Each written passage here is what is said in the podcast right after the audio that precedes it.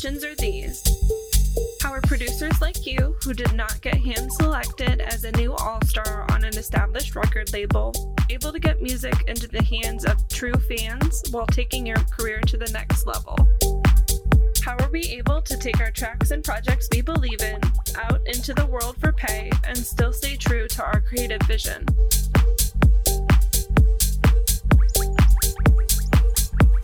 These are the questions, and this podcast will give you the answers. I'm Kay Brown, and this is You're with the DJ, co hosted by Nikki Berry. Welcome back to another episode of You're with the DJ on the Fade In Network. We want to thank all of you who participated in our launch last week. We ended up top 10 US for music interviews, top 5 in Canada, and then top 100 in the United Kingdom. So thank you all so much for your support in making the show a success. In our most recent episode, we went ahead and talked with Bop City Beats about him finding his sound and where he has found inspiration over time. In this episode, we talk with Jesse Saunders about the new In Their Own Words book detailing the history of house music from perspectives of all different fans and other parties. It is my pleasure to bring this interview to you. Without further ado, Fade In brings you Jesse Saunders in their own words.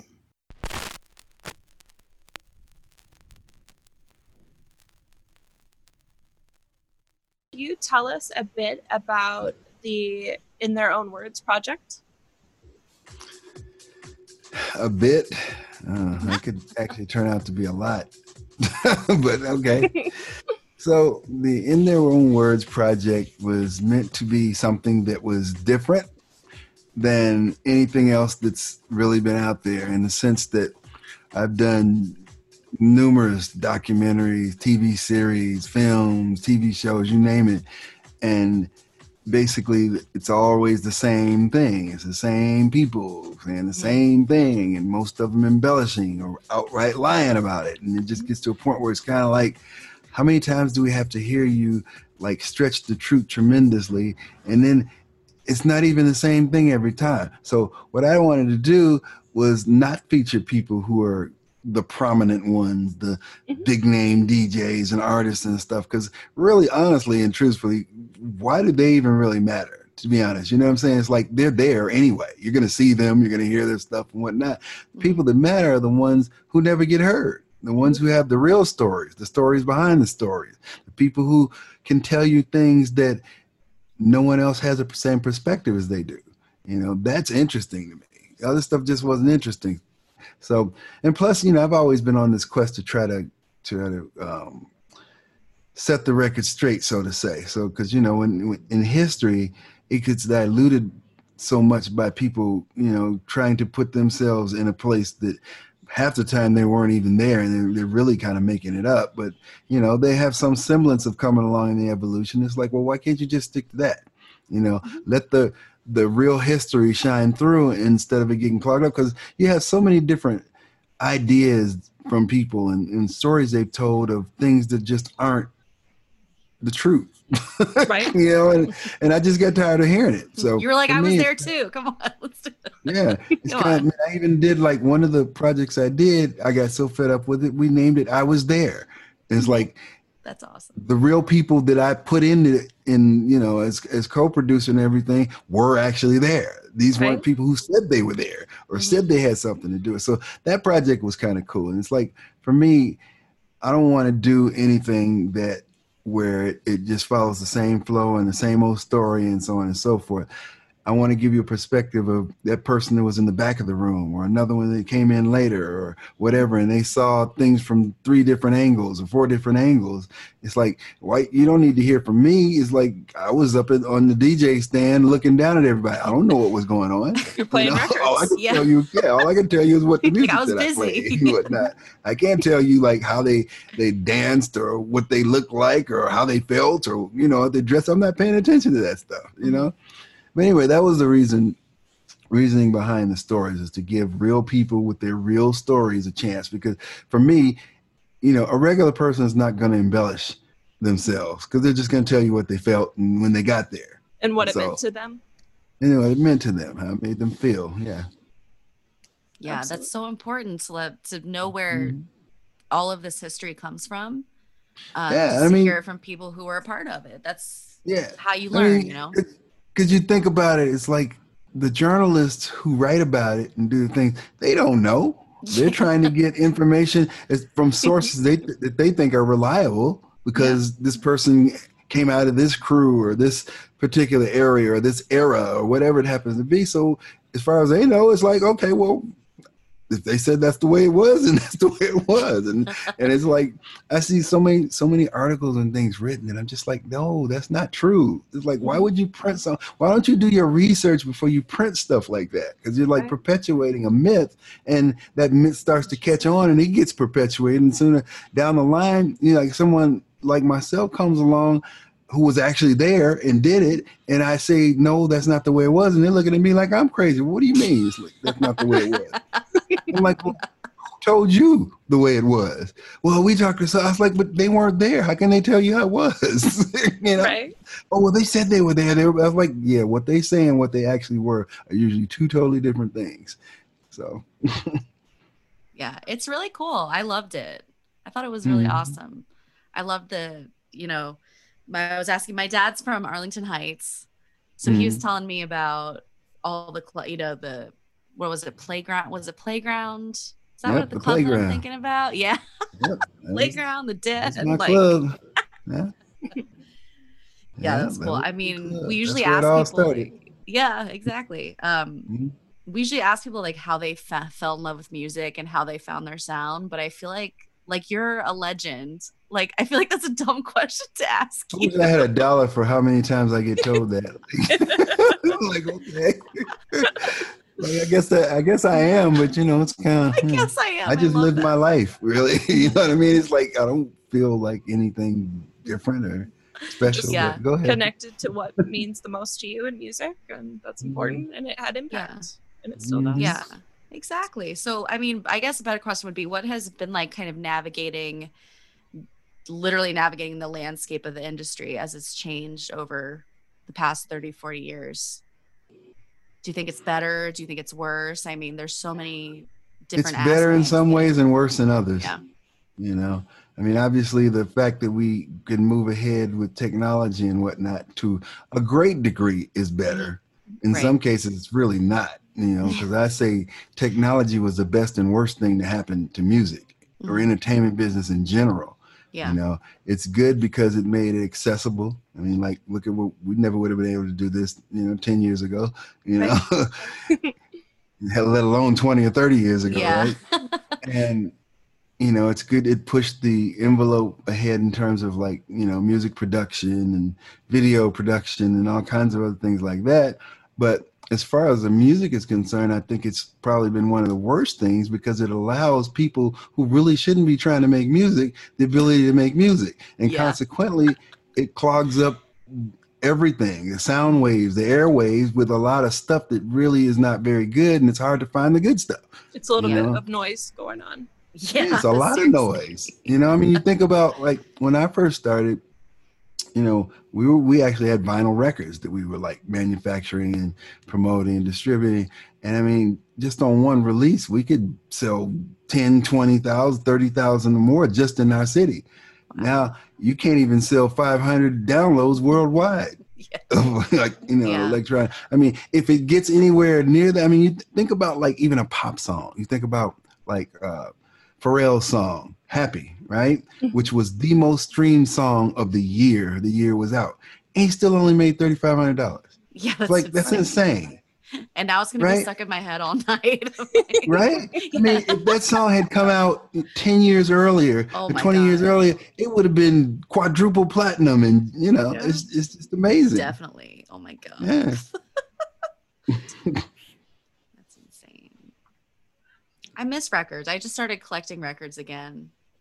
Yeah, I I, just uh, licensed some stuff to a vinyl label, and, and this Oh was so funny to me. They're like, "Yeah, we'd like to release it." Like my my Jes Say catalog was the original label we Yeah. put out on us. Like, we'd like to release some of that stuff. And I'm like, okay, well, it's just sitting there, you know. and I- If you want to do it, fine. And it's like, yeah, well, we're only going to do 500 copies and this and that. And I'm like, well, okay, well, why only 500? It's like, because that's about all the markets. I'm thinking like, okay, what's the point if you're only going to do 500 copies? But hey, mm-hmm. if that's your market and that's what you do, great. Because obviously, if they want to do that number, then that's a number that actually they make a profit from or whatever, which is cool. Yeah. And you know, they paid a pretty good license fee for it, so I was really surprised. yeah, I'll take it. yeah, more power to you, you know. yeah. So what do you think um because kind of in the 80s there were all these different music venues popping up where you know djs would perform. How has kind of the idea of the venue changed over time for you? Well what's happened with venues unless it's like a true underground thing they become too commercial yeah. By far, because especially for this generation, this generation has no clue what going to a club to actually dance to good music is about. They have yeah, no I'll idea. admit I don't. I probably don't. Yeah, it's like this, this stuff that's it. being played out, they actually think it's good. And I was I was talking to somebody today, just just in general, like you take trap music and all the rest of the stuff. It's like kind of like trap is like the worst thing ever to happen to music. I mean, seriously, because it's like it takes no skill whatsoever. It's like they don't even use real musicians to do it who actually could understand melody right. structure and progressions and stuff because that's not what it's about. And then it's like any old person who thinks they can rap just get on top of it and do something. And people think that that is pop music. I mean, it's the funniest thing. People will, will run up to you and request stuff like, you know, something. I look at them like, they don't even look like a person who would even like it, you know, but they're like requesting it. And I'm thinking, like, are you serious? and sometimes I like to, to pick their brain and be like, okay, so so what do you actually like about this? Yeah. Oh, it, it's I just like the beat. I'm like the beat is so rudimentary. I've heard that beat like ten thousand times. that song. Like, what are you talking about? Oh well, you know what? The, I was like, they're not talking about anything either. All they're talking about is bitches and hoes and how much sex they can give or yeah. who they're gonna beat up or whatever. It's like mm-hmm. that's interesting to you. I'm just, I don't get it. Yeah, I know. Yeah. I know, and they'll dance to really it for hours. like yeah, but and the thing about it is, is trap has no energy behind it. It's a basic beat. You know what I mean? It has if you if you put like like some syncopation into say the hi hats or snares or even like a kick drum or something, then that will generate more energy. But these are just straight ahead boom tat boom boom tat boom boom yeah. boom boom. you know what I mean? It's it's so yeah. basic. I just like come on, man, really? get it.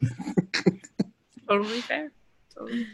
So, kind of going off that, there's a lot of, like you said, there's a lot of people out there who think that, who want to make music, want to start producing. What kind of advice would you give to people who are just starting out? And how would that advice differ from maybe advice you were given when you first started out? I give them the same advice I got. Good. Go take some music classes, learn how to play. Right. Learn what notes and chords are and progressions and yeah. how to play melodies and things like that and what basic song structure is. And, you know, before you attempt to try to make music, I mean, that's what the problem is. You got a bunch of people who don't understand music making music. Yeah. You know? And I'm not saying I never was like a person who had to be classically trained and just know everything about it, but I took piano lessons. I took drum lessons. I took guitar and. So I understood basic structure and mm-hmm. and time signatures and so on and so forth. And, and it's like that was one of the common misconceptions in the beginning when I started. Is people thought that because I was a DJ, you know, and they were a DJ, they could just make some music too, not knowing like my musical background. But that was also exactly. the best thing to happen too, because it mm-hmm. opened up a gateway and a door for people to try something they never would have tried before. So a lot of people came through that door that have been successful and actually made started to make good mu- music. I mean, you look at somebody like a, a Steve Hurley. Steve Hurley went on to like you know be gra- nominated for a Grammy five times. You got Maurice Joshua, who's won a Grammy. You got Roger. I mean, just all these people, you know, right. that never would have gotten there had it not been for them seeing something, you know, that I was doing and feeling they could do it too, or they could do it better. You know, yeah. so yeah, I don't think how I was reading like um when they first started pressing the records, something about they changed the size of the groove to make the beat matching. I mean, I know nothing about this, so I probably sound stupid, but like I don't think people Okay. realize like how hard it was to like do Oh, yeah. that. Like It was really the well, you know what what they meant by that was that when you had an album, if you ever pick up an album, you'll see it, like it has five songs on the side, so you see Right. five different like little stripes in it. That's the beginning of the songs or whatnot, or the end or whatever. So in between, you'll see these real tight grooves as it spins around. So the tighter the groove, the less dynamics you can have, which means you can less bass, less treble, less highs and lows or whatever. So for a 12 inch where it was only one song and you know that Mm. song could be six, seven, eight, nine minutes or whatever, you could widen the grooves, which would give you a much bigger dynamic range. And that was the whole thing is like they were trying to get all the sound uh, as much as you could out of this record because album versions didn't have much in it. You could tell they were very light. The bass wasn't coming cutting through right. Even like the the snares and stuff hitting, they wouldn't crack right because it wasn't until they opened the grooves up that you got these really dynamic big songs. And then when you play them on these big huge sound systems, you know, it just gave different you like the experience. dynamics. Yeah, total That's different. so experience. cool. I Yeah. love that. I love that. Oh my god. Do you wish like more DJs played vinyl sets now or No, no? yeah, I was gonna say I don't think. no, I don't think I'm a a tech person. I, I like technology. Oh, You know, I- nice, nice. I'm not old school, and when That's you awesome. in way, shape, or form, it's like for me, if you don't progress, and the same thing like what I'm talking about with the book, if you don't progress and get to the next level, then you get stale, and not only do you get stale, it's like you get left behind, you know, Yeah. because technology is going to keep evolving with or without you. you either come along for the ride or get off. Seriously. yeah, a lot of people don't get that. They're kind of stuck in what Yeah. they've always done. I'm like, well, people will come to me all the time. It's like, yeah, we, we want you to come out to such and such place or whatever, and we're gonna do like an all vinyl set. And I'm like, well, you don't want to book me because I don't play vinyl. that's awesome. Last time I played vinyl was like 18 years ago. I don't do that anymore. Probably think oh they're man, being the- like, don't you love the like, feel and this and that? I'm like, no. No. I used to love it back when. I mean, because if you think about it, you are limited to picking up a, a stylus, a needle, putting it on a record, and just letting it play for the most part. Yeah, you can speed it up or slow it down, but that's pretty much all you're gonna do unless you scratch. If you're a scratch DJ like hip hop, then you can do that. But Yeah, other than that, that's all you can do with vinyl. I mean, that's true. with a with a CDJ, I can do ten thousand different things and play it any way I want to and whatnot. That you just can't do it on a turntable. So why should I limit myself to only having to play one way? You know, it's like another thing too. People have all these different kinds of mixers and stuff, and they're just like, oh, well, this this one sounds better than this one, and this. I was like, yeah, but nothing can touch a Pioneer. Pioneer. That's the reason why Pioneer is state of the art. I can do things with a Pioneer that I can't do on any other mixer. Oh, you know what I'm oh, saying? Well, if you're a DJ, you should be able to play on anything. I was like, I never said I couldn't play on it. I said I prefer not to. I'd rather be able. I'd rather be able to be me and give you the journey and the experience that I know I can give you with the equipment I need to, to do that with, as opposed to just playing. Because I don't just play record. I don't just play music. Most Right. DJs, that's what they do. They have no clue about understanding how to program it, how to add peaks and valleys and take people on a journey and add things to it that weren't supposed to be there in the first place. You just totally remixed it and changed it and whatnot. And if you don't have those kind of skills, then yeah, playing vinyl is okay because you're not doing anything. you know? We've come so far. Yeah. That's too funny. Um, you've got a radio show that's been running for a Mhm. long time. How long? Gosh, I started the Global House Show back in I think it was 1997 Wow. out of Germany. We did it out of Cologne. Oh, cool. called- on a station called Evosonic, which was the first satellite broadcast station for electronic music. Very cool. That's awesome. Yeah. Has it been kind It's of evolved different? so much. It's, Yeah, it's like evolved so much from this. It's just like crazy. Has it been But kind of different now that Mhm. you're kind of not able to perform live? Has it been a different experience? Not really. now? I mean, it gave me a chance to finish the book. I mean, I had been working on this thing for five years or four and a half years at the time, and and it wasn't that. Well, there were there were times when I just didn't do it. You know, yeah. I just tuned out of it, and other things were like important. But I started on yeah. it five years ago because I got the idea to have other people's stories as a feature in this thing five years ago. So I started collecting stories from people and I just kind of tucked them away. And every now and then I come back and I get more stories and I tucked it away. And then I think about it in probably January, I really started looking into trying to put them together and see what I could make out of it. I still had no clue as to what it would be though. I didn't know what kind of book it would be, how it would be formatted, what chapters, or, or even if I even have chapters. Because originally I thought I was just gonna put a bunch of stories in a right? book. Because yeah. what I was trying to do is just do write another book or have another book that I didn't have to write. Mm-hmm. you know what I mean? right. I'm not a writer. And I keep telling people this. They want to call me author and this. I'm like, I am not a writer. That's not who I am. I'm a person that has ideas and I'm creative and mm-hmm. I want to do things in a different way. And I mean, I've been this way since the beginning. If I never want to do anything conventional, to me, conventional is just boring, it's stale, the whole nine yards. If I can't add some flavor or, or twist it and turn it a different way, then I'm just not interested. Right. right. And so for me, it was kind of like, okay, I want to give a different perspective. I want these to be people that nobody else knows anyway. I want these to be real people that actually came to these parties and events and actually found about it from their friends and they they traveled in, in like little cliques or you know organization went to this party and went to that party and they they never really got to meet me or anybody else, other DJs. They know of us because they see us on the posters and the flyers, but they don't know us. Right. I, I really wanted these to be people who were just regular, everyday, ordinary people in their stories, right? So after I started get a, getting a semblance of how I wanted the stories to formulate through the book, I um I was I think an, an Australian writer by the name of J.B. Macaulay actually came to Chicago for our event. We do a big festival there every year, the Chosen Few House Festival or whatnot. And he came one year and wrote this like amazing story about it, you know and we just started talking after that.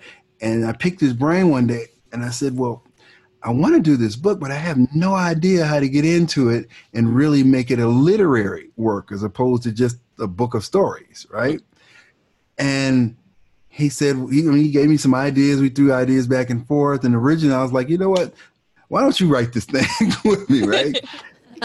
but as I got into it, I started feeling like, no, I'm getting an idea now what I wanted to do. So I started it as a project that would start at the beginning of House and you know go through up until today. And I'd write chapter headings and stories and things like that that would kind of set up the stories that I would put behind it. So now I had an outline what I wanted to do, right? but I still didn't really know. And as I went through and I started to read the stories, I could, you know, sort them out what chapter they should go in and so on and so forth. But I still didn't know where the book would actually start and where it would end. Right. It's kind of like I had all of the middle, but I didn't have a beginning and an end, which is really backwards because you always should have a starting point, right?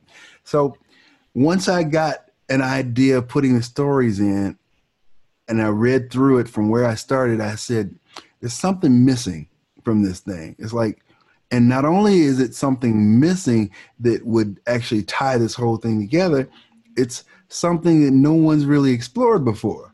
Because I can write, or I wrote 95% of the book on my own from my own experiences.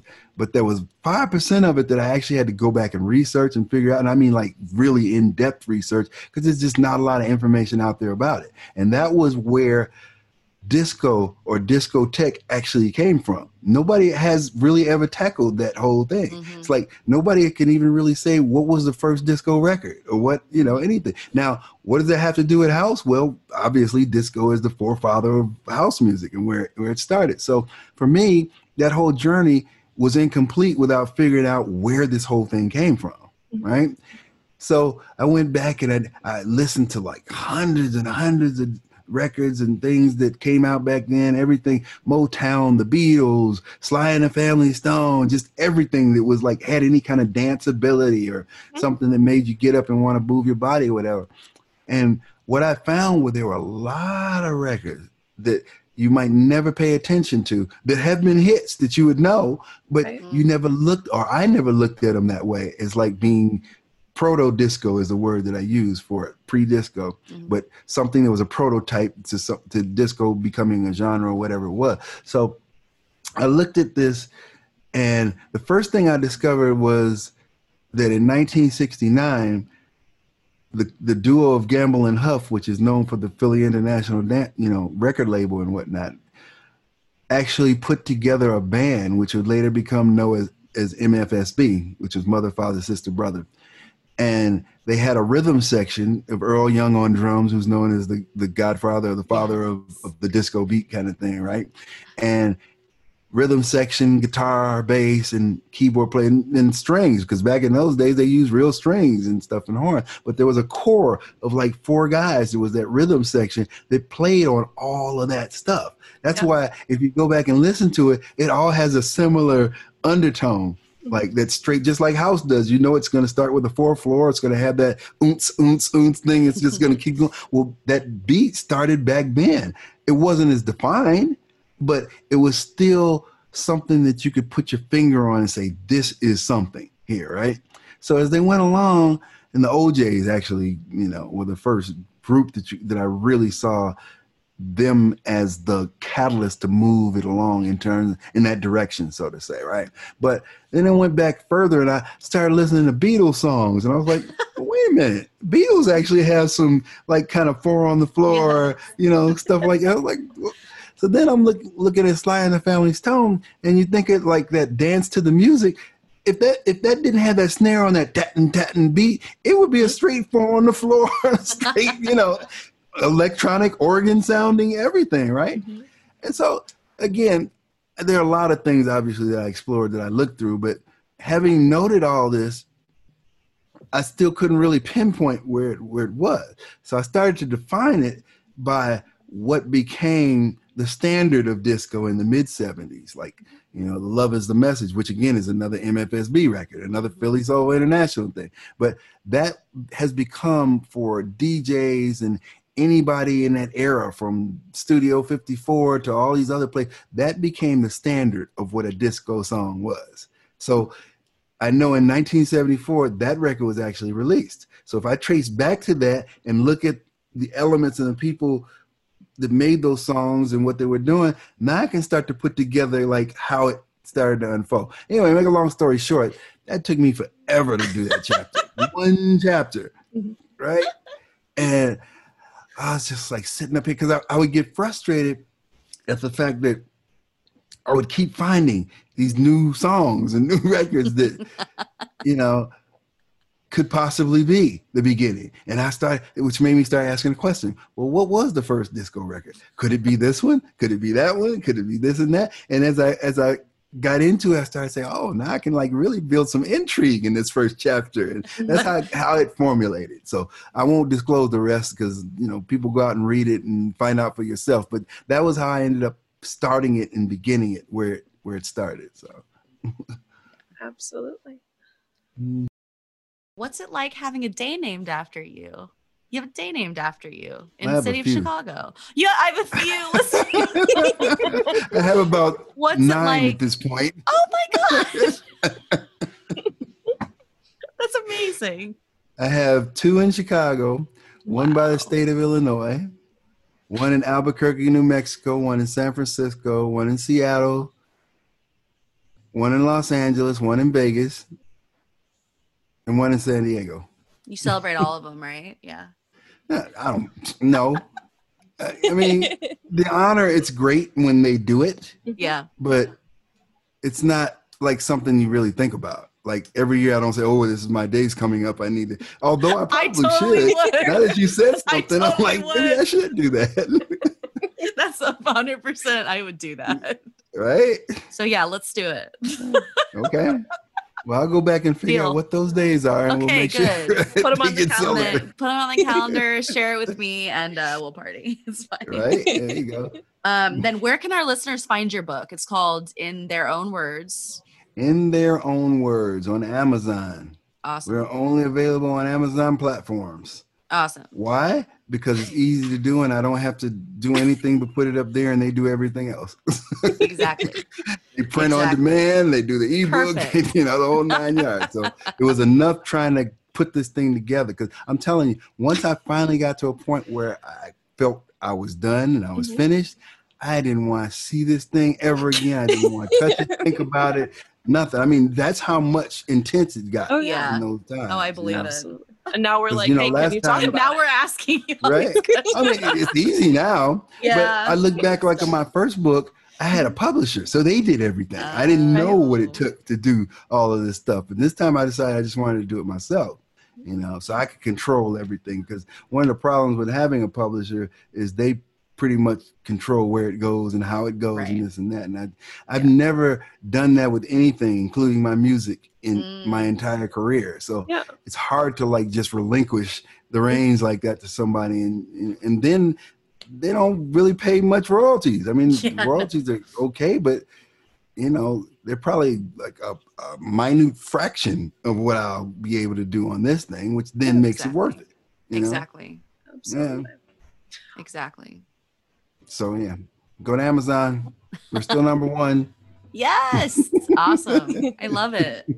I love it. Thank Yeah. you so much for your time tonight. Yes. Sure. I think we No can both say that we're very humbled to be able to speak with you. oh gosh It's, that's it's a huge honor. i'm nobody i keep you know I You have say- nine days to You- capture me. I'm nobody. right? But but you know, it's like I've done thousands of interviews, right? And the one common thing that happens with a lot of them is they say, "Oh, you're a nice guy," and I'm like. Like, what really? was that supposed to be? You know?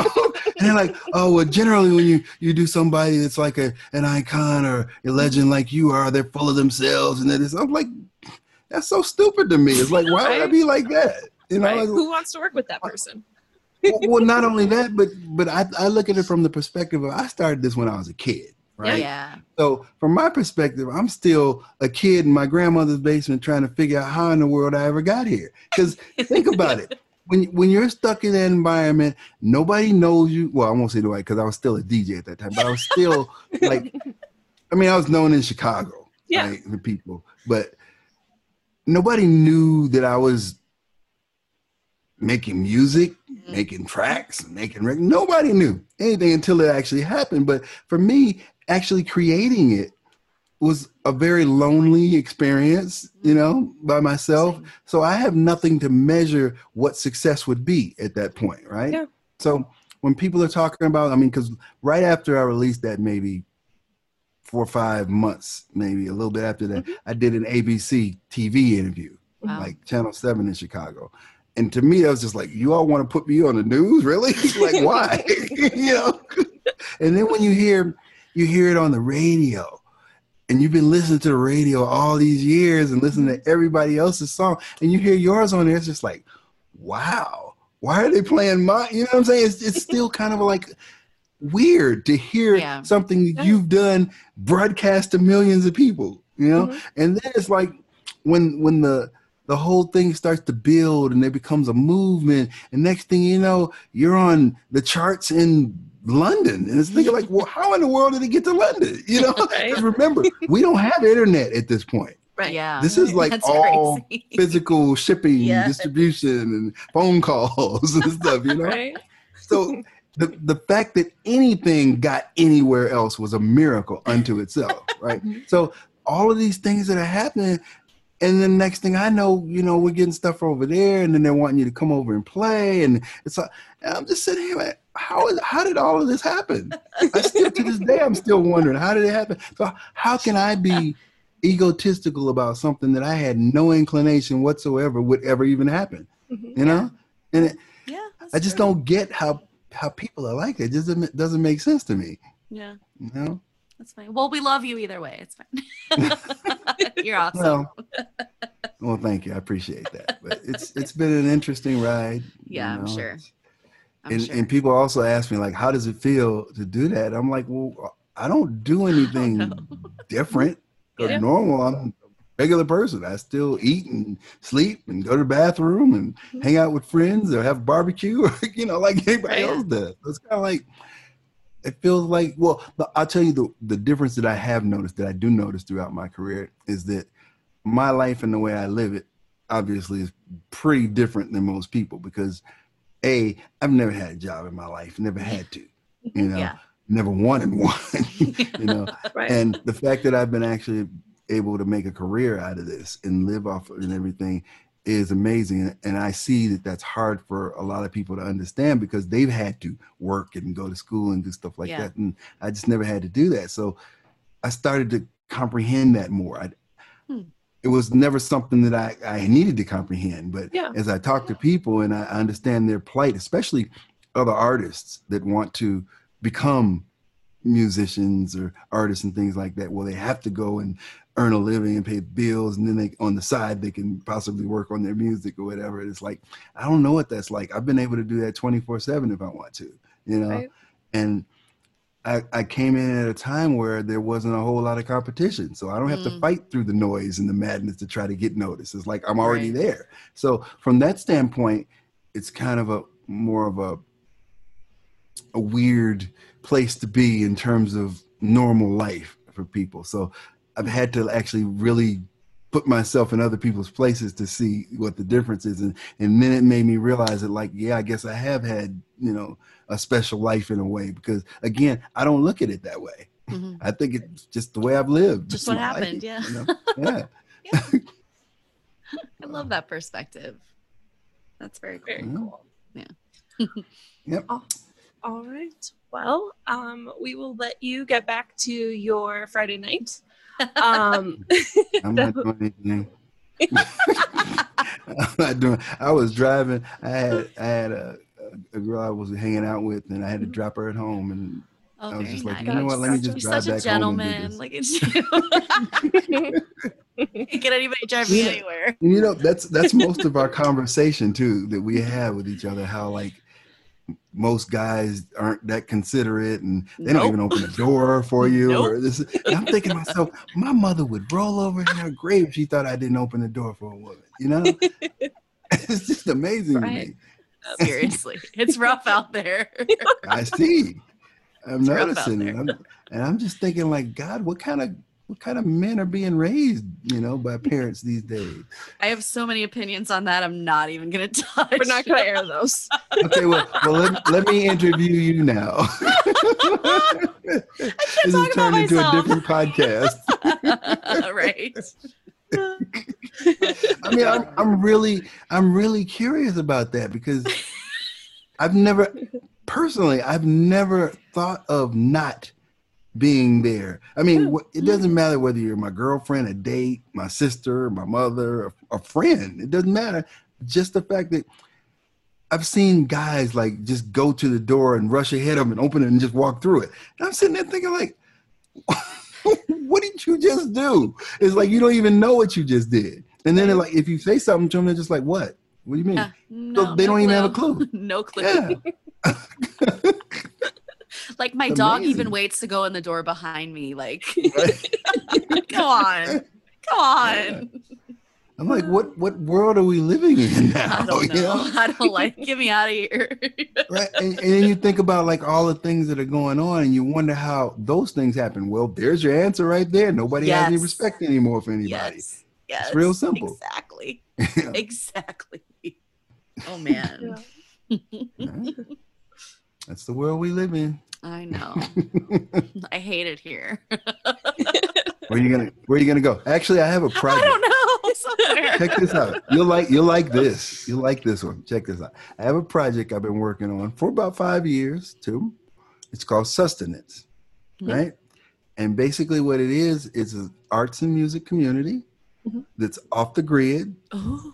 totally sustainable, my solar God. powered, septic system for waste, water well, you know, the whole nine yards. But it's built into like an outdoor amphitheater a healing center for like spiritual healing, for, for Reiki, with massage, Yeah. whatever. Uh, living quarters can be whatever you want to live in. It could whether it's an RV, an airstream, a tiny home, or, you know, a yurt, whatever it is. I'm one of those tiny And- home people. yeah, and you just you, you don't pay to live there. You just support the community in whatever it needs. So, like if you have skills as being an electrician, then you just work on the electric side of stuff, and everybody contributes to it with an organic farm and blah blah blah. So there's plenty of food and everything for everybody to be sustainable. And that was the whole idea of just, you know, the, the starving artist thing has always bothered me. Why you Hmm. have to do things to try to do this just to do the things that are creative to you in the first place. This should be natural. So let's take that element out there where you don't have to worry about how you're going to live, and all you need to do is worry about how you create. So that was the whole That's so concept it. cool. Wow. Mhm. That is awesome. I'm actually So going to, count me to look at some land. Well, I'm actually going to look at some land tomorrow. wow. I've been actually exploring for the last couple of years, trying to find the right place and where to do it in the whole nine yards. And I found where I want. And originally, we are just going to do the land and just build up from the land Right. or whatever we're going to do. Now I've decided to kind of like we should buy like a ranch that's already has like electric and power, you know, water and whatever in place, and Mhm. build upon that infrastructure as opposed to like trying to do the whole thing ourselves. So huh, That makes sense. That is so Yeah. cool. I can't wait to see what Mhm. happens with wow. You'll have to update Yeah. us on that. That is so cool. I've been working on it forever. You can go if you go to sustenancecommunity.com, you can see the basic outline of it. Awesome. I will I will have to do that.